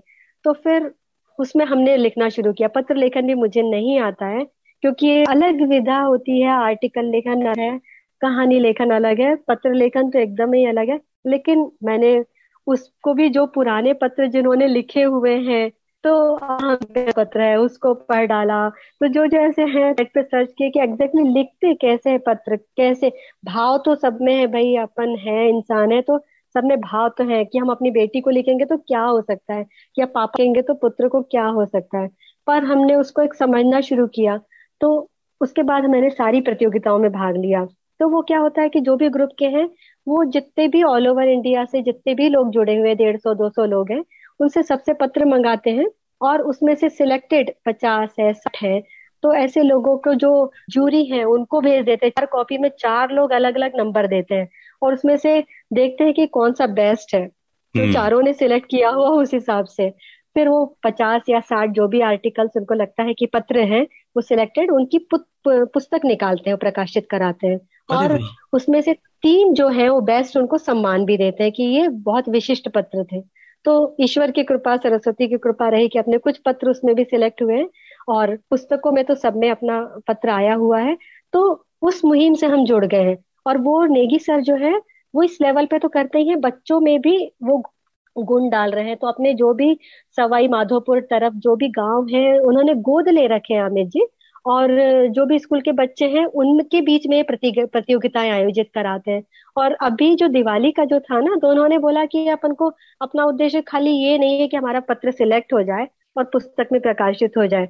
उन्होंने ये सोचा कि भाई, हमें लोगों के दिलों तक पहुंचाना है ये सारी चीज़ें तो आप व्हाट्सएप पे बधाइयाँ ना दें। आप अपने जो भी कलीग्स हैं, दोस्त है, परिजन है उनको पत्र लिखिए पोस्ट कार्ड लिखिए और पोस्ट कार्ड को उसमें डालिए आप डब्बे में। जिससे हम्म। क्या है कि पोस्टमैन भी पढ़े कि हाँ भाई ये कुछ मुहिम चल रही है और ये जो है ये ज़्यादा दिल के करीब रहेगी व्हाट्सएप के मैसेज के तुलना में। तो इसमें से हम लोग जुड़े हुए हैं। तो ये भी एक बहुत अच्छा अनुभव है और आप यकीन मानिए कि जो इतने बड़े कलेक्टर लेवल के व्यक्ति है, इतना बड़ा व्यक्तित्व है, वो हमें पर्सनली भी हम लोगों से बात करके हम लोग को प्रेरित करते हैं कि आपने बहुत अच्छा काम किया है, बहुत अच्छे से जुड़े हुए हो आप लोग, आपका सहयोग है। तो ये सारी चीज़ें हम लोगों को सीखने के लिए बातें करती है कि बताओ, इस लेवल के व्यक्तित्व हैं और हमसे बात कर रहे हैं वो व्यक्तित्व व्यक्तिगत रूप से। तो ये मेरे लिए एक बहुत बड़ी उपलब्धि कि भाई कलम के माध्यम से हम इन सब चीज़ों से जुड़ गए ऐसे व्यक्तियों से हमारा रूबरू होना बात करना एक बहुत बड़ी उपलब्धि है हमारे लिए। तो बहुत बहुत सुनकर के अच्छा लग रहा है मुझे। और बड़ी बात यह है कि पत्र लेखन मुझे भी बहुत पसंद है। मैं अभी जिस जिस काम को लेकर के चलाऊं एक बार मुझसे किसी ने पूछा था कि अगर तुमने जो सोचा हुआ है अचीव हो गया तो क्या करोगे? तो मैं आप यकीन नहीं करेंगे मैंने यही जवाब दिया था। मैंने कहा मैं मेरे इस कार्य में जो सहयोगी बने हैं जिन्होंने मुझे मदद की है या मार्गदर्शन किया है मैं उन्हें हैंड रिटर्न लेटर लिखूँगा हाथ से लिखा हुआ पत्र लिखूँगा और धन्यवाद अदा करूँगा। जी जी जी। तो मतलब मुझे सुनकर के बहुत अच्छा लग रहा है कि इस तरह की एक मुहिम इतने सुंदर रूप में चल रही है और एक बहुत ही जिम्मेदार पद पर हाँ। आसीन व्यक्तित्व के द्वारा चल रही है। तो ज़ाहिर सी बात है कि ये प्रयास ज़रूर सफल होंगे और मुझे ये भी खुशी है कि शायद उसी सिलसिले में लिखे हुए आपकी जो पातियाँ रही हाँ, चाहे वो एक बहन का पत्र भाई के नाम चाहे एक पेरेंट का एक अभिभावक का पत्र शिक्षक के नाम हाँ, हम दो पत्र तो हम पढ़ ही चुके हैं और गांधी जी का हाँ, पत्र भी हमने हाँ, गांधी जी का भी वो भी पढ़ा हमने। चलिए ये सिलसिला और आगे बढ़ता रहेगा। ये बहुत खुशी की बात है। अंजलि जी आपसे बात करने को बहुत कुछ है सीखने को समझने को बहुत कुछ है। समय की एक सीमा है उसके चलते मैं कुछ एक चंद सवाल आपसे पूछने वाला हूँ वो भी थोड़ा जल्दी जल्दी ठीक है। उनको पूछेंगे फिर इसे वाइंड अप करेंगे। तो अंजलि जी एक ऐसा स्लोगन या कोट जो आप फॉलो करते हैं अपनी लाइफ में? डिसिप्लिन के लिए है कि समय की महत्ता को बहुत जानना ज़रूरी है। ये मैं, मैंने एक गांठ बाँध के रखी कि यदि आप डिसिप्लिन है तो हर काम आपका समय पर होगा और आपने जो सोचा है वो आप कार्य रूप में परिणित कर पाएँगे। इसलिए समय पे जो जितने भी कोर्स है वो हम पढ़ते रहते हैं और उसको हम गार्ड बाँध लेते हैं कि भाई समय की मात्रा को जिसने नहीं जाना है ना तो वो कभी भी सफल नहीं हो सकता है ऐसा मैं सोचती हूँ। बहुत सुंदर। पुस्तकें जो आपने पढ़ी हैं जिन्होंने आपको बहुत प्रभावित किया है और आप सजेस्ट करते हैं कि उन्हें ज़रूर पढ़ना चाहिए। पुस्तकें तो वैसे बहुत सारी जैसे लक्ष्य है लक्ष्य है जीने की आदत एक आप यदि किताब पढ़ेंगे ना तो मतलब मन गदगद हो जाएगा, उसमें इतनी कहानियाँ प्रेरणास्पद है। अपन अभी उस पर काम भी कर रहे हैं, पुस्तक समीक्षा पे अपन जो काम कर रहे हैं। तो जीने की आदत है, आप पहले पेज से आप पढ़ना शुरू करेंगे तो आप छोड़ ही नहीं सकते, क्योंकि हर पेज में आपके इतने मोटिवेशनल स्टोरीज उन्होंने डाली हुई है और बट नेचुरली कि उनको पढ़ने के बाद हम हमको लगेगा कि यार, हम तो इतनी छोटी छोटी बाधाओं से घबरा रहे हैं, लेकिन ये तो ऐसे व्यक्तित्व हैं जिन्होंने इतनी बड़ी बड़ी बाधाएँ झेलने के बाद भी संयम नहीं खोया, अपना धैर्य नहीं खोया और जुनून से अपनी मंजिल को पाया है उन्होंने। तो वो किताब में आप यकीन मानेंगे कि वो किताब की समीक्षा मैंने योगक्षेमम के लिए लिखी थी अपने ऑल इंडिया लेवल की उसके लिए। तो मुझे इतने सारे पोस्ट कार्ड आए कि आपने जो समीक्षा लिखी है, वो किताब हमें भेजिए मैंने कहा, किताब मैंने नहीं लिखी है, मैंने खाली समीक्षा लिखी है कि वो किताब इतनी अच्छी आप पढ़ो। यानी आप समीक्षा पढ़ के आप इतना यदि प्रेरित हो गए हो तो आप किताब पढ़ के कितना प्रेरित होंगे। तो तो लोग इतने इतने सारे पोस्ट कार्ड मेरे पास रखे हुए हैं।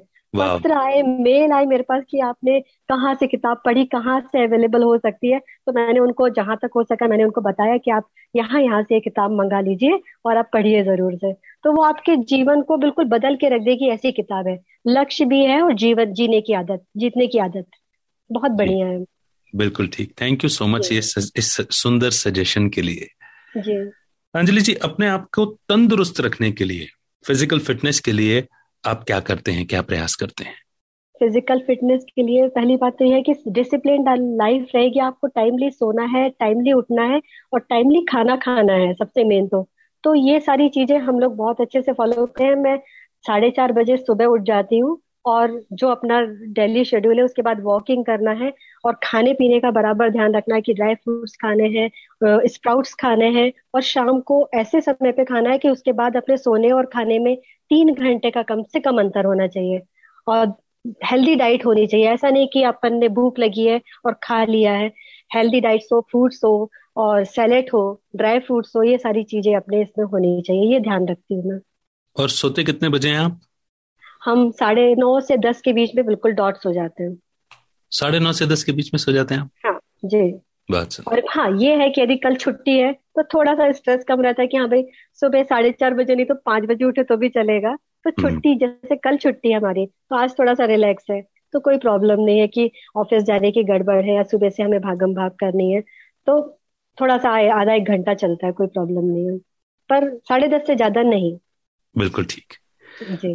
परिवार में सौहार्द, सामंजस्यता, समरसता बनी रहे, इसके लिए आपका क्या फॉर्मूला है? सबको जोड़ के रखना है। मतलब कोई भी काम ऐसा नहीं होना चाहिए कि ये काम सिर्फ़ मम्मा ही करेगी, ये काम सिर्फ़ पापा ही करेंगे। तो ये उनको होना चाहिए कि हाँ भाई, सामने वाला यदि बिज़ी है तो आप बाहर का काम कर सकते हो तो आप बाहर निपटा के आओ। तो जैसे अंतरा भी बाहर रहती है कभी, यहाँ आती है या थी भी जब तो बाहर से लौट के आती तो मम्मा क्या लाना है? तो वो उसको पता है कि भाई यदि मैं नहीं जाऊँगी तो मम्मा को जाना पड़ेगा। तो मैं लौट रही हूँ तो मैं क्या कर सकती हूँ? तो ये सारी चीज़ें हम लोग आपस में कर लेते कि भाई ऐसा ना हो कि एक ओवर बर्डन हो रहा और एकदम रिलैक्स बैठा हुआ दूसरा।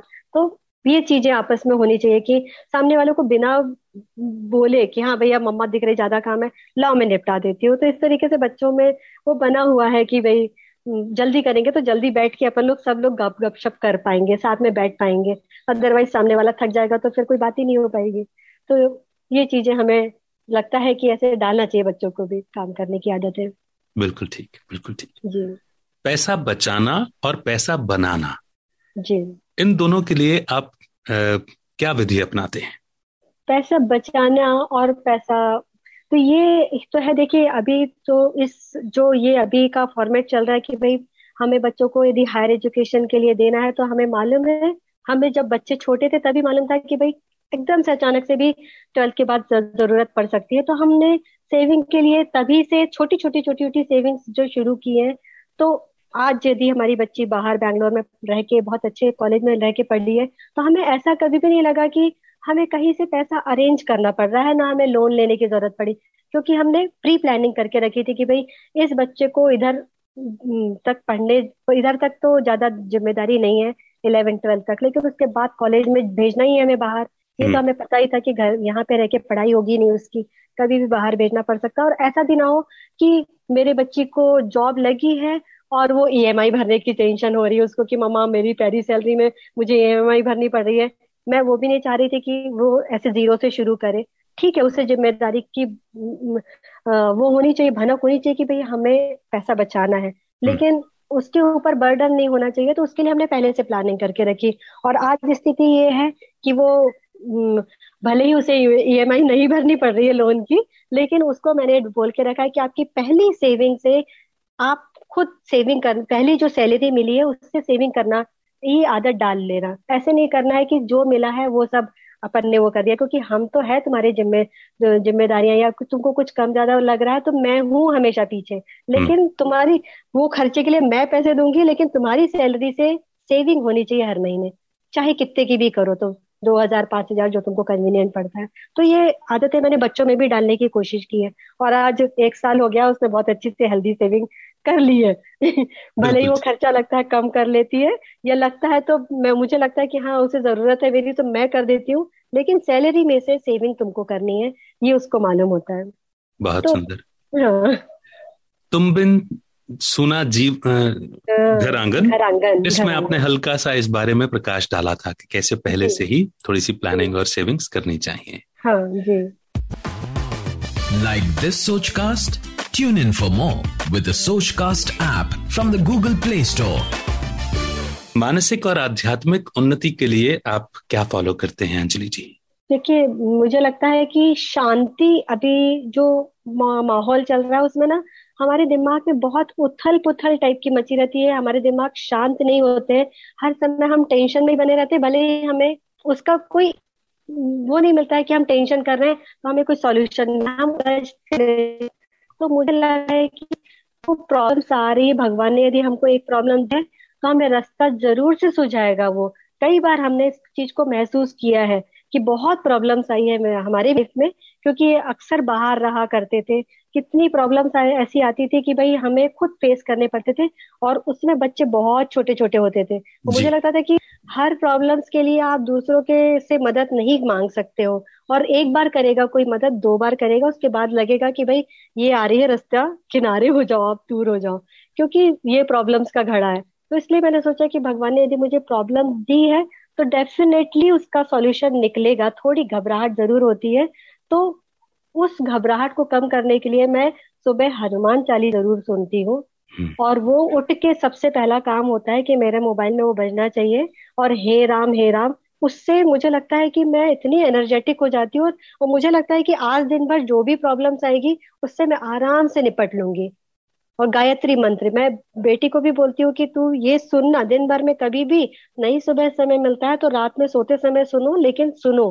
इससे हमें आंतरिक शक्ति डेफिनेटली मिलती है और हम इतने एनर्जेटिक हो जाते हैं और मुझे लगता है कि ये मनोबल बढ़ाने के लिए जो भी शक्तियाँ हैं तो हमारे धैर्य को बनाने के लिए या हमें जो भी प्रॉब्लम्स आ रही है उनसे लड़ने की बहुत शक्ति देते हैं ये सारी चीज़ें।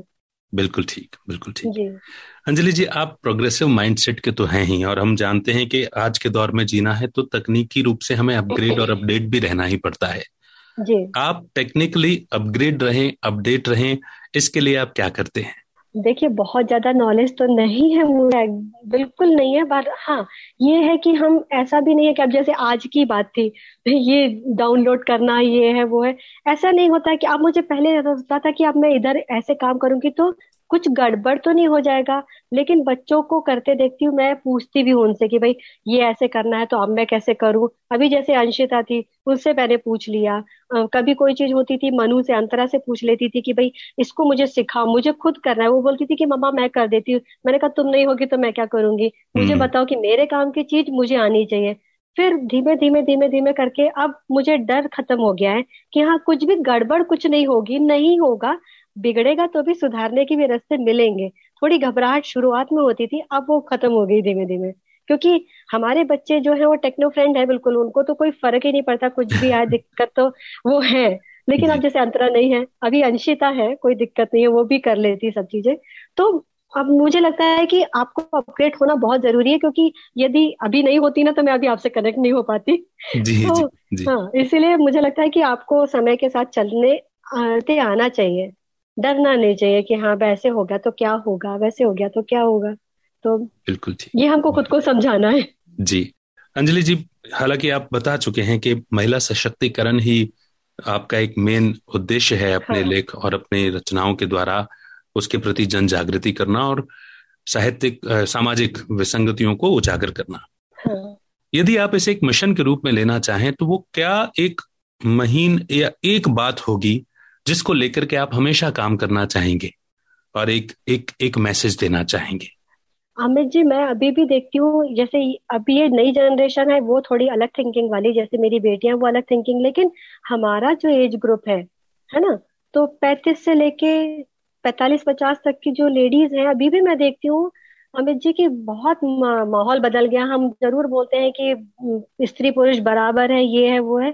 लेकिन कहीं ना कहीं आपको दृष्टिगत होगा कि कहीं ना कहीं हर महिला, जो भी है, चाहे वो वर्किंग हो, चाहे वो हाउस वाइफ हो, उसके मन में कहीं ना कहीं ये चीज़ ज़रूर होता है कि हमें अपने लिए समय ही नहीं मिलता है।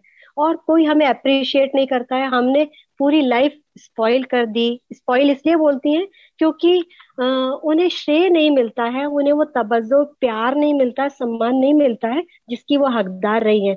घर में भी रहती है तो वो सारी ज़िम्मेदारी निभाती है। ऐसा नहीं कि घर में रहने वाली स्त्री कुछ नहीं करती है।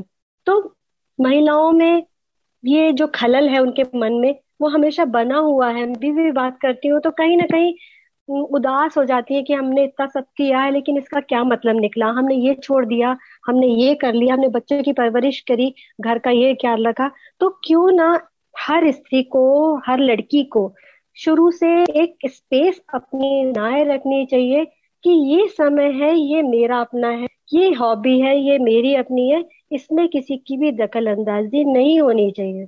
तो ये बहुत ज़रूरी है और मैंने अपनी बेटियों को ये ज़रूर सिखाया हुआ है कि अपना होना चाहिए। उसमें किसी की भी दखल अंदाजी चाहे वो आपका लाइफ पार्टनर हो चाहे आपका कलीग हो चाहे आपका फ्रेंड हो चाहे बच्चा हो। ये मेरा जैसे अब मैं बैठी हुई यहाँ पे तो ये मेरा स्पेस है। इसमें आपको दखल अंदाजी नहीं करनी है। ये स्पेस हमेशा हर लड़की को बनाए रखनी चाहिए। बिल्कुल ठीक है और हमेशा चौबीस घंटे अवेलेबल ना रहे किसी के लिए भी। ये मेरा स्पेस है ये मेरा टाइम है। इसमें मैं अपना समय दूँगी चाहे वो खाली बैठे हुए। कुछ नहीं करना है लेकिन ये मेरा समय है। ये होना चाहिए। और जहाँ तक मुझे याद आता है अंजलि जी कहानी का टाइटल तो मैं याद नहीं कर पा रहा हूँ लेकिन एक कहानी आपने पूरी इसी विषय पर लिखी है जिसमें बीच बीच में हमने कुछ दो दो पंक्तियाँ शेर हाँ, के रूप में हाँ, शायरी हाँ, के रूप में हाँ, पढ़ी हाँ, है। जी, जी, वो जी, पूरी की पूरी इसी विषय पर है। हाँ हाँ। है ना कि सोसाइटी में वो एक महिला जो आती हैं हाँ, वो सबको हाँ, प्रेरित कर जाती हैं कि आपका अपना जीवन भी है। हाँ जी जी। वो बहुत अच्छी मैंने इसी कहानी उद्देश्य से लिखी थी कि भाई मुझे लगता है और अभी भी लगता है मैं जिनसे भी बात करती हूँ ना दुखी टाइप की लगती है तो मेरे को लगता है कि भाई आप कितने पढ़े लिखे हो सब कुछ है और आपके पास रास्ते हैं आप निकलो ना बाहर थोड़ा सा आप क्यों देखते हो कि आपके साथ में हस्बैंड होना चाहिए आपके साथ में बेटा होना चाहिए और ये आप निकलो अपना रास्ते खुद बनाओ और अपनी पहचान खुद बनाओ। इसके लिए नहीं कि हमें पैसे मिलना चाहिए या हमारा कुछ फाइनेंशियली उससे कुछ मतलब नहीं पैसा ना भी मिले तो भी हमें जिसमें खुशी मिलती है वो काम हमें रोज करना है। बिल्कुल हम सब हाँ अपनी जिम्मेदारियाँ जब अपने निभा रहे हैं सारी जिम्मेदारियाँ तो हम खुद के लिए भी तो जिम्मेदार बने ना।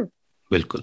और टी टाइम सीरीज़ में भी हमने जो एक स्टोरी लिखी थी कि वो डांस हाँ में हाँ। बेंगलोर से डांस जीत करके आती बच्ची उसमें भी जो इंटरव्यू था मीडिया का उसमें भी यही मैसेज दिया गया था। हाँ जी जी। जी बहुत सुंदर बहुत सुंदर। अंजलि जी की बातें इसमें आ ही जाती है कलम में। नहीं अच्छा है ना? हाँ। अच्छा है। और सबसे बड़ी बात यह है कि प्रत्यक्षम किम प्रमाणम। जो आप सोच रहे हैं वो आपके आपकी रचनाओं के द्वारा आपकी आपके सृजन के द्वारा वो कहीं ना कहीं पहुँच भी रहा है। तो ये तो बहुत अच्छी बात है। अंजलि जी क्या संभव है कि आपकी लिखी कोई कविता या छोटी सी कहानी हम आपके मुख से सुन सकें? हालाँकि अभी अभी हमने बेटा कुछ बातें गांठ बाँध कर रखना पड़ी है चाहे हाँ तो वो कविता लेखन में एक्चुअली मेरी बहुत महारत नहीं है वो तो ये ऐसे भाव थे कि एक कॉन्टेस्ट भी था एक्चुअली कि एक बेटा बैठा हुआ है अपने पापा के साथ बेंच में तो वो क्या क्या सिखा सकता है? तो वो बस फ्लो में लिख दिया था बाकी ऐसे कविता लेखन में मेरा दखल है नहीं और महारत भी नहीं है मुझे लगता है कि वो आ ही नहीं पाती चीज़ें।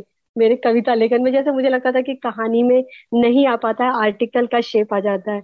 तो इस तरीके से पर कहानियाँ जो है जैसे मुझे लगता है कि अंगदान के ऊपर है तो वो जैसे एक लाइन मुझे खुद को इसलिए टचिंग लगी क्योंकि कई लोगों ने उसको नोट किया कि हम्म। मेरे दिल ने ही कहा कि मेरी बेटी के मेरी बेटी को मेरी शा, उसकी शादी में किसी भी तरह की कमी नहीं होनी चाहिए। हाँ। तो जो दिल था तो पापा का दिल था। तो एक अचानक से फ्लो में जो लाइन निकली थी वो लोगों को टच कर गई कि हाँ दिल भी कहता है ये। तो ये चीज़ कुछ कुछ चीज़ें ऐसी होती है कि हाँ टचिंग हो जाती है। बिल्कुल तो, बिल्कुल। तो कुछ कुछ सुन पाएँगे हम आपसे? नहीं सुनाने का काम तो आप ही ने करना है और अमित जी ही करेंगे। ठीक है उसके लिए तो चैनल और पॉडकास्ट में बहुत सारा मैंने लिखा हुआ है क्योंकि मेरे साथ भी पता नहीं क्या है अंजलि जी मुझे याद हाँ। मुझे गीत क्योंकि एज अ सिंगर गाता हूँ हाँ। तो याद हो जाते हैं। पर कभी भी कविताएँ शेरो शायरी ये कभी मुझे याद ही नहीं रह पाता। मुझे भी नहीं होती है याद। मेरा लिखा हुआ ही मैं नहीं मतलब बोल पाऊँगी। जैसे मालती जोशी जी हैं उनको जैसे अपनी किताब में के लिए उन्होंने प्रस्तावना लिखी थी उनसे कई बार बात भी हुई है मेरी उसी फ्लो में। तो वो कहानियाँ अभी पे ना ऐसे बोलती है अमित जी की जैसे लिखा है मतलब कोई शब्द इधर का उधर नहीं होता है। एज इट इज़ पढ़ती है वो कई बार लाइवली है ना? आप सुन सकते हैं उनका एफबी पे। तो हमारा ऐसा कुछ नहीं है। वो लिख दिया तो वो खत्म हो गया। वो उसके बाद तो अमित जी बोलेंगे हम फ्री हो गए। ऐसा हो जाता है। मेरा मेरा सौभाग्य है कि मुझे साहित्य से मुझे प्रेम बहुत है। शुरू से हाँ। पढ़ने का ये सब था और मैं इसका क्रेडिट शुरुआत में भी आप ही को दिया और अभी भी आप ही को देता हूँ कि मुझे इस कार्य में जोड़ने का जो श्रेय है वो आपको जाता है। मैं अपनी बहुत पसंद का काम कर रहा हूँ। मुझे हालाँकि बड़प्पन है अमित जी ऐसे नहीं मेरा शौक पूरा हो जाता है। मुझे बहुत अच्छी लगती है कहानी साहित्य के नज़दीक रहना। तो वो देखिए आपके माध्यम से आज मैं कितने सारे अन्य लेखकों और कवियों के साथ जुड़ गया। शुरुआत तो आप ही से हुई थी है ना? तो वो सारा क्रेडिट आपको जाता है और आज की बातचीत के लिए भी मैं आपको बहुत बहुत दिल से धन्यवाद अदा करता हूँ क्योंकि बहुत बहुत बहुत कुछ आपसे आपके व्यक्तित्व से आपने जो प्रैक्टिकली अपनी लाइफ जी है जिन प्रिंसिपल्स को आप अपने जीवन में उतारते हैं और फिर उन्हें केवल अपने तक नहीं रखते अपनी रचनाओं अपने लेख अपने कविताओं और कहानियों के माध्यम से उस समाज के अन्य लोगों तक भी पहुँचा पा रहे हैं और मैं भी उसमें कहीं ना कहीं कुछ सहयोगी बन पाता हूँ। ये मेरा सौभाग्य है। तो मैं बहुत बहुत अपनी तरफ़ से आपके कहानी सुनने वालों की तरफ़ से, आपके प्रशंसकों की तरफ़ से, इस शो को देखने सुनने वालों की तरफ़ से मैं आपका बहुत बहुत हृदय से आभार व्यक्त करता हूँ। बहुत बहुत शुक्रिया। हमारी तरफ़ से भी आपको बहुत बहुत आभार है मेरा पहला अनुभव था। इस तरह से रूबरू होना बोलना मुझे आदत नहीं है इन सब चीज़ों की। मैं पीछे ही रहती हूँ हमेशा। ऑफ़िस में भी कई बार होता है कि आप आके बोलो करो। नहीं मैं नहीं बोल पाती हूँ। मैंने कहा लिखने का काम मैं कर सकती हूँ। बोलने का मुझे नहीं आता है बिल्कुल भी। तो ये थोड़ा सा जो हेजिटेशन था आपने बात करके जो थोड़ा सा वो कर दिया नॉर्मल कर दिया। मैं बोल पाई उसके लिए भी आभार आपका बहुत बहुत और इस मुहिम से जुड़ी हुई हूँ और आप भी व्यक्ति हैं। जिसने कहा था कि तुम कहानियाँ लिखती हो कहानी अच्छी बनी है तो ये आप ही शख्स है पहले। तो उसके लिए भी कहानी लेखन के लिए भी मैं आप ही को श्रेय देती हूँ। तो ये ईश्वर कृपा है मैं समझती हूँ सरस्वती माँ की कृपा है जिन्होंने कागज़ और आवाज़ कल और आवाज़ को एक साथ बाँध दिया जी और ये साथ बना रहे अंतिम साथ मैं मैं ये मैं भी अपने लिए यही शुभकामना और यही दुआएँ करता हूँ कि आप इतने सुंदर शब्दों में कहते हैं कि कलम और आवाज़ का ये साथ बना रहे तो ये वाकई बना रहेगा। और आज से ये जो शुरुआत हुई है ये अनवरत सिलसिला आपके जीवन में चलता रहे। आप एक से एक अच्छे मंचों पर जाकर के बोले साक्षात्कार दें और सब तक पहुँचे आपके विचार। मैं तो ये दुआ करता हूँ। थैंक यू आभार अमित जी बहुत बहुत आभार आपका। शुक्रिया। आशा करते हैं कि आपको ये सोच कास्ट बहुत पसंद आया। अगर कुछ कहना है इसके बारे में तो लिखकर बताइए हमें अपने फेसबुक और इंस्टाग्राम पेज पर सोच कास्ट ढूंढिए। अगर आपको अपनी सोच दुनिया को सुनानी हो तो सोच कास्ट करो। सोच कास्ट